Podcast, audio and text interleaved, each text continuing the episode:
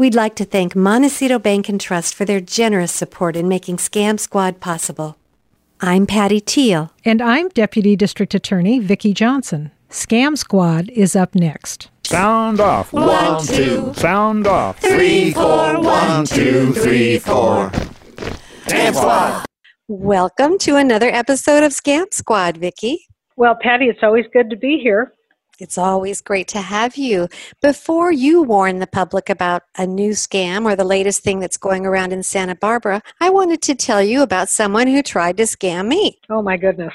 Yes. Well, remember not too long ago, there was a young lady on who got scammed about a government grant that was a bogus grant, but unfortunately she didn't know that. Well, this very same scam came to me. I was targeted to me. I was on Facebook Messenger and my friend's face, actually quite a close friend, popped up she said, How are you? And I'm like, Great, I'll be in Santa Barbara next week. And so we chatted, and then she said, I've got some exciting news for you to share. And I'm like, Really? But she didn't say what the news was. And I said, I can't wait to hear what it is. Well, the next time I was on Facebook Messenger, because you know how people can tell when you're on there, she mm-hmm. knew I was on and she popped back up again. She said, Did you hear the good news about the new federal government grant offer? I'm reading now off of my phone. But as I really look carefully, it says, Do you hear the good about the new federal government grant offer? So this was a professor, was my friend, an adjunct professor. So she probably wouldn't have had that bad grammar, but you never know on the phone, texting, and people sure. can, can make mistakes. I said, What's up? I'm thinking maybe she's going to have a new grandchild. And she starts telling me this is a new program for assistance, paying for bills, buying a home, starting their own business, going to school, or even help raising their children with old and retired people before the end of the year. I got $50,000 delivered to me when I apply for the grant, and you do not have to pay it back. You can also apply too. So I was curious because I wanted to share it on Scam Squad. So I said, How? she said, Would you also like to apply and check? Then she sends me question marks. And here's my answer, Vicki. I think you're really going to like this. I said, Interesting. I interviewed someone recently who fell for this very scam on a radio show I host with the Santa Barbara DA called Scam Squad. Oh, my you, goodness. would you like to be our guest? We usually interview people who were scammed, but it would be very interesting to interview the scammer. Are you available at 2 p.m. Pacific time for the interview? oh, that is perfect. That is perfect. But she still did didn't own up to it, you know, she or he, whoever it was. They said, Do you mean I have been scammed? Good comeback. They have an yes. answer for everything. Uh, you know, crooks. I just let it go at that point. oh, my. But they are just so rampant, these scams, as you know. used to hear about one occasionally, but they're just going on all the time. So please be cautious, everyone. Absolutely. And speaking of rampant scams, I, you know, I, I like to tell our listeners about anything new that I hear going on in Santa Barbara. And there is one that just started operating here and it is spreading like crazy. It's called the genetic testing scam. Wow, I know genetic testing is very popular these days to find find out your ancestry. How does this scam work? Well, Patty, the first report I got was from the manager of a senior housing complex. Apparently, someone was going around to the residents and offering genetic testing, telling them that the cost would be covered by Medicare. And what was the purpose of the testing? Well, here's the pitch, and I'm quoting. Many people are getting over medicated and wrongly medicated, leading to too many avoidable deaths. This testing can be helpful since you will be screened to see which drugs will be helpful to you, which drugs should be avoided, and how drugs might interact in your system. The screening will also help detect cancer and detect if the patient has the cancer gene. Ooh, this does sound like good information for someone to have, but there must be a problem. What would that be? Well, here's the problem. This is the kind of testing that needs to be prescribed by a physician and only to those patients who need this particular kind of screening, and that is not everybody. And how does this testing supposedly happen? Well, the scammers give out genetic testing kits, or if they're on site, they offer to swab the cheek of the victim and then ask the victim for their insurance information.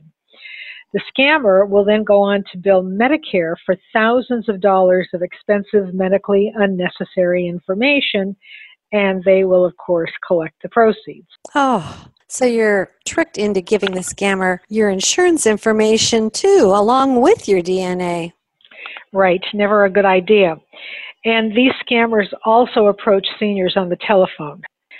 They convince the seniors that they need this testing, usually for the purpose of cancer screening. And the scammers will usually ask if anyone in their family has had cancer, which of course would increase their risk of getting cancer. And of course, most of us have had someone in our family somewhere who has had cancer. So, once again, the scammers are preying on a person's fear, and that's just really so awful that they do that. I know. So the scammers will send someone a DNA kit and have the victim swab their mouth and send the kit back with their Medicare information. What happens then? Medicare gets billed, and if Medicare pays out, it goes to the scammer, and the victim never hears back from them. So, what words of advice do you have for our listeners? A couple of things to remember. First of all, don't give your DNA away to a stranger. If someone approaches you and offers free DNA testing, check with your doctor first. Second, don't become a victim of medical theft. Watch out for folks who promise genetic testing and cancer screening and say that it's covered 100% by Medicare. Actually, Medicare only covers tests that are medically necessary and approved by your doctor. And finally, look for charges on your Medicare summary notice statements for unnecessary tests or screening that you either didn't want or that were not ordered by your doctor. What should someone do if they come across one of these scams? Well, there are actually three places that you can report. So hopefully your listeners have a pen and paper handy. One of the places you can report is the Senior Medicare Patrol. Senior Medicare Patrol. And that number is 855 613 7080. I'll repeat that 855 613 7080. They can also report to Medicare, and that number is 800 633 4227. The easy way to remember this is 800 Medicare. And finally, these frauds should be reported to the Office of the Inspector General. And that number is 800 447 8447. So these are a lot of numbers to remember. If you miss one and if you are victimized by this scam, you can always call me and I'll give you these numbers again. And Penny, I also wanted to report some good news, which I'm going to try and do at the end of each episode of Scam Squad, just so we don't think the crooks are winning and we lose all hope. We had a woman on last week. Her name was Sharon, and she got caught up in the overpayment scam and lost $8,000. She got the news last week from her bank right after our show that she was going to be refunded $6,000. Oh. So you can imagine how happy she was. As she should be. And I'm so happy for her that it wasn't such a painful pill to swallow. 2000 is still a lot, but it's a much better than the previous scenario. You bet. Well, thank you, Vicki. I love the idea of sharing a little bit of good news. And I had the good news of stopping the scammer that contacted me in his or her tracks, too. Boy, he sure picked the wrong person when he picked you, Patty. you were ready for him. I was. All right. Well, I look forward to talking next week and hearing about what those scammers are up to in our neighborhood and in Santa Barbara County. Thank you so much, Vicki. Thank you, Patty. Bye bye. You're listening to KTMS 990. Damn Welcome, Vicki. What do you have for us today? Hi, Patty. This information comes from two different people, both of whom lost money to this scam. One person was a college student, and another one was a senior citizen. Yeah, we have to remember it's not just seniors who can be taken in by these con artists, but young people as well. That's right. These crooks are very, very good at what they do. They're really professionals. The first call was from a retired person, a senior, She got a message on her voicemail telling her that her social security number had been compromised in some fashion and that she should definitely return the call. So she just ignored this at first, but the call came again, supposedly from a Social Security agent who identified himself. He gave his badge number, so she answered the phone thinking it was legit. And the man on the phone said he was from Social Security, and he told her that her Social Security was in jeopardy because her number, her Social Security number, had been found in a car in Texas along with some drugs. And he also told her there was some blood in the car. Wow, I can see why she'd be alarmed by that. Did he give her any more information about the owner of the car? Any explanation for what might have been going on? No, that's pretty much all he told her. But he indicated that some bad people might have gotten a hold of her social security number and that they might be able to use that number to access her bank account. Ooh, this is one of those red flags you keep telling us about. He was playing on her fears, and I'm sure telling her that she needed to act quickly to protect her money. Well, that's exactly what he did. And he told her that the way to keep her money safe was to quickly take it out of her bank, buy gift cards. In this case, he wanted Google gift cards and send the cards to him or simply give him the numbers on the back of the cards over the phone.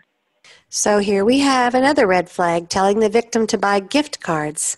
Yes, and again, she needed to hurry. He told her to go right down to the store and get these cards. So she explained to him that she didn't have a car, she used the bus. And Patty, here's where it gets really interesting. The crook told her, Don't worry, we will send a cab to pick you up and take you to your bank. That is so creepy. Do you think he might have had someone working with him here in Santa Barbara? Did a cab actually show up? Well, at this point, our victim was thinking things were sounding a bit suspicious, and she started to have some doubts. But a little bit later, she heard a horn honking in front of her home. Now, the vehicle kept honking, so she finally went out to see what it was. And when she got outside, she saw a green van driving away. Some workers who were repairing the street by her home said that this driver had waited for a while, kept honking, and then drove off. So she assumed this was the cab. It's amazing how determined these crooks were to get the money, but thank goodness she didn't get in a van with whoever it was. What happened next? Well, the scammer called her back telling her she'd missed her ride, and she admitted that she had missed the van.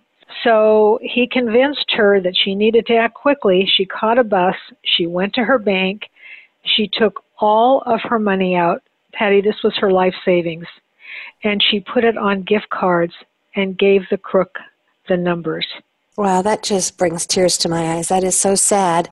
What did the scammer tell her he was going to do to keep her money safe? Well, he told her he was going to put it in some kind of a, quote, safe account with the Social Security Administration until all the problems with her account were cleared up. Again, this is just so sad, but it shows you how persuasive these scammers are. Did something similar happen to the college student? Yes, she got a similar phone call from someone claiming to be from Social Security and telling her that her card had been compromised. This person once again claimed to be a Social Security agent and gave her his badge number. He told her that her card had been connected to a number of crimes and he instructed her to get a pen and a piece of paper and write down all the possible charges that could be brought against her. They included narcotics, money laundering, selling drugs, and other things. He told her that four different government agencies were investigating these crimes and that she could be in serious trouble. He also told her that 25 different bank accounts had been opened in her name. Did anything about this sound suspicious to her? Well, it did, but here's the problem. Her identity had been stolen a couple of years ago. So it made sense to her that somebody was actually using her social security number. Did she say this to the scammer on the phone? Yes, unfortunately she did. So, of course, they used this against her, telling her, yes, that's probably exactly what happened. And the scammer told her that she was going to be charged with all of these crimes and possibly go to jail. But there was another way to handle this situation. And what was that? He told her she could work out a deal with her local police and that they would be calling her soon to explain what that option was. And did she then get a call from what she probably thought was the local police? Well, she got a call from a phone number that was the same as the Santa Barbara Police Department phone number. And we know that scammers can spoof phone calls, so this, of course, is what was happening. The person on the phone claimed to be a police officer, and he also told her to write everything down that she needed to do. He told her to go to her bank, take out her money, get Google Pay cards, and either send the cards to the Social Security agent or read off the numbers. So this was exactly like what happened to our senior. Oh, and did she follow those instructions? Well, unfortunately, she did. And to be sure that she was going to follow these instructions, they kept her on the phone the whole time while she was going to the bank and while she was getting the cards. And they even told her where to go get the cards. So, all in all, she was on the phone with these scammers for four hours.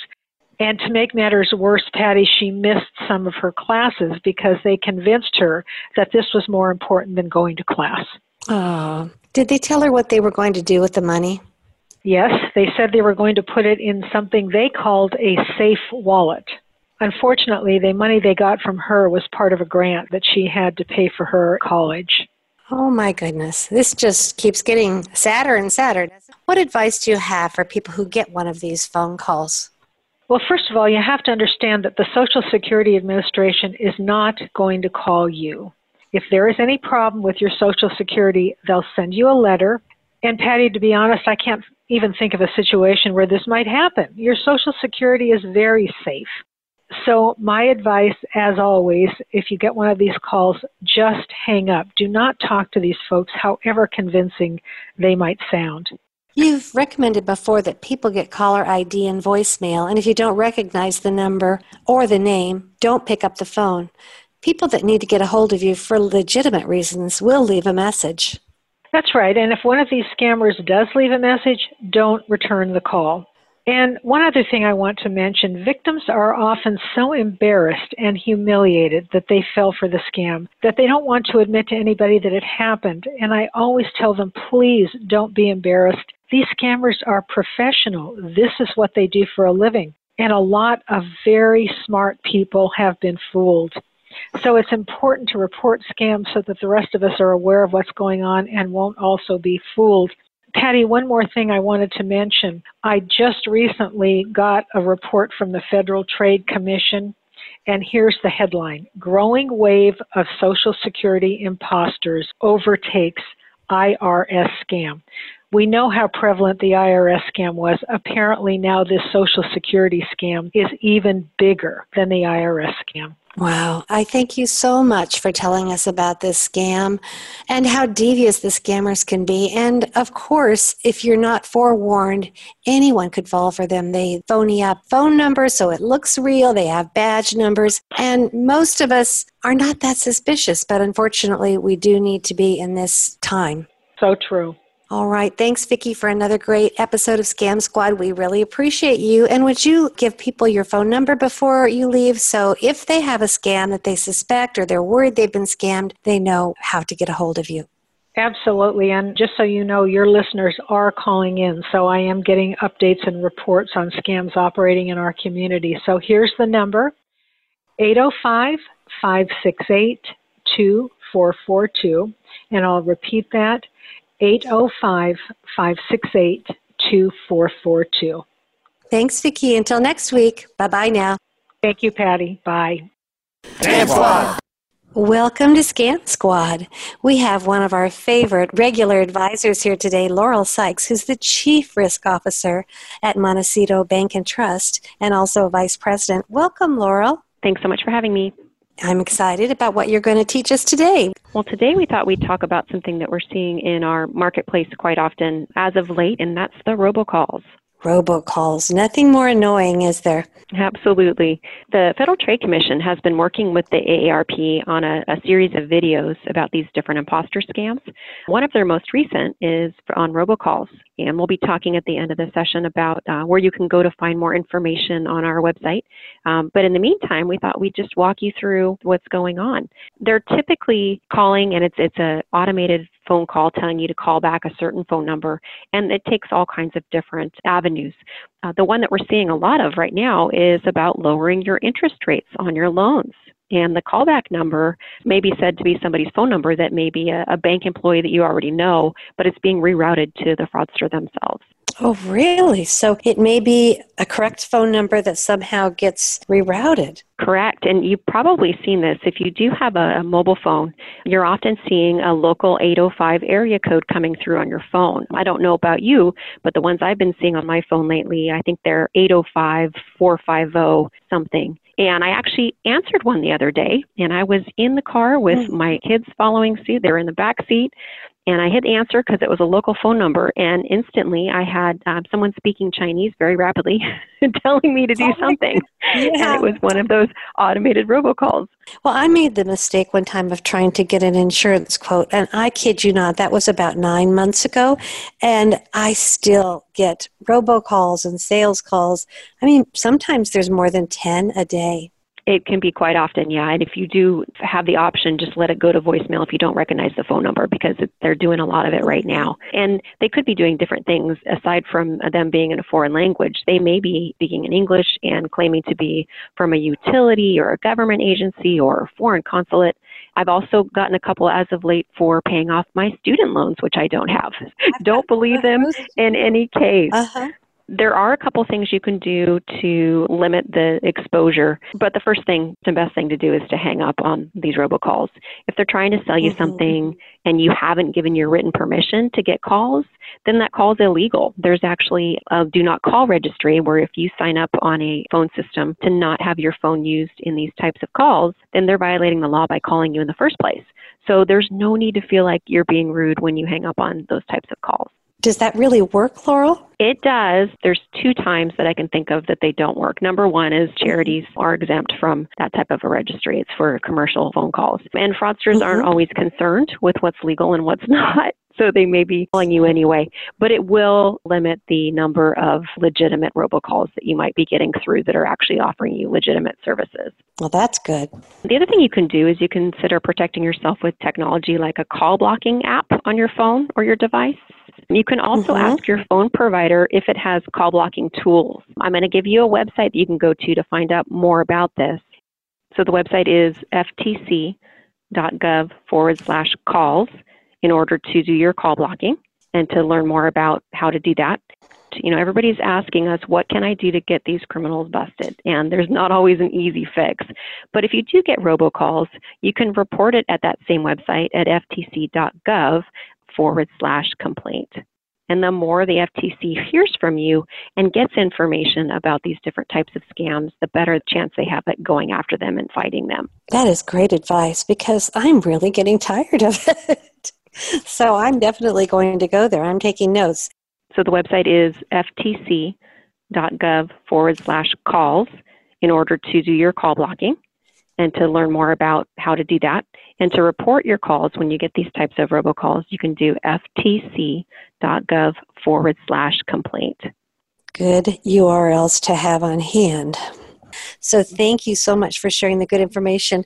And could you give the website at Montecito Bank and Trust so that people can look at your site and look through all the various information you have about avoiding scams? Absolutely. So we're at montecito.bank forward slash security. And that will take you to all of our tips and resources and the information that we have on recent scams. Thank you so much, Laurel. Have a great day. Thank you so much. Bye bye. Bye bye. Scam Squad. Welcome, Vicki. What do you have for us today on Scam Squad? Hi, Patty. Well, today I'm going to talk about something that we call business email compromise scams, or BEC scams for short. These scams are very prevalent in real estate transactions. It starts when someone hacks into a business email account. So let's say that money for a real estate sale is being held in escrow until all the contingencies are met. The crook has managed to hack into the escrow agent's email and can follow along with what transactions are taking place. So he'll wait, and when the transfer of the money and property is ready, all of a sudden the bank will get an email from the crook posing as the escrow agent, telling the bank to release the money to an account set up by the crook. As soon as the money is released, the crook takes the money and disappears. And this is the really sad part. There is no way to recoup this money. And the poor buyer has lost all his money and, in some cases, his life savings. Oh my goodness, this is unbelievably sad. So it's really the bank that's being scammed as well as the individual. That's right. And the crook's email looks just like the email that the escrow company uses, except for perhaps one tiny little change that you wouldn't notice unless you look closely. For example, if the legitimate email address has the letter I in it, the crook might change the I to a 1. Or if the legitimate email has a W in it, the crook might put two V's together, which at first glance might look like a W. Wow, hard to notice unless you're really on the lookout for it. Right. Now, here's another example, one that happened here in Santa Barbara. This was a small business, and the bookkeeper for the business got an email from someone that she thought was the company's CEO who happened to be out of town. The crook had hacked into the CEO's account and sent a request to the bookkeeper to pay an outstanding bill. So the bookkeeper followed the instructions, thinking they came from the CEO since it looked like her email, and she wired the money as directed to another account, which unfortunately had been set up by the crook. The bookkeeper only found out later that the message didn't come from the CEO, and of course, by that time, the transferred money had disappeared. The bank couldn't stop the transaction. What can people do to guard against this scam? You should know that if you hold a position in the company where you often make wire money transfers, you have to be extra careful. So the first thing to do if you get a request to wire money is to carefully check the email address. Compare the address on the wire transfer request to the address that you know to be correct, for example, from the previous correspondence. See if there's any spelling errors. Ask yourself, does the language in the email sound like the client or the person I usually deal with? And be very, very suspicious if there's any attempt to rush you. The last safeguard and the most important, pick up the phone and call the client or the person making the request. Don't use the email address because that's the one that may have been hacked. Use a phone number that you know to be correct. In the end, the client or whoever is requesting the money will thank you for protecting them. Thank you, Vicki. You take care. Thank you, Patty. Okay, until Bye. next time. Bye. Don't you know that it's worth every treasure on earth to be young at heart?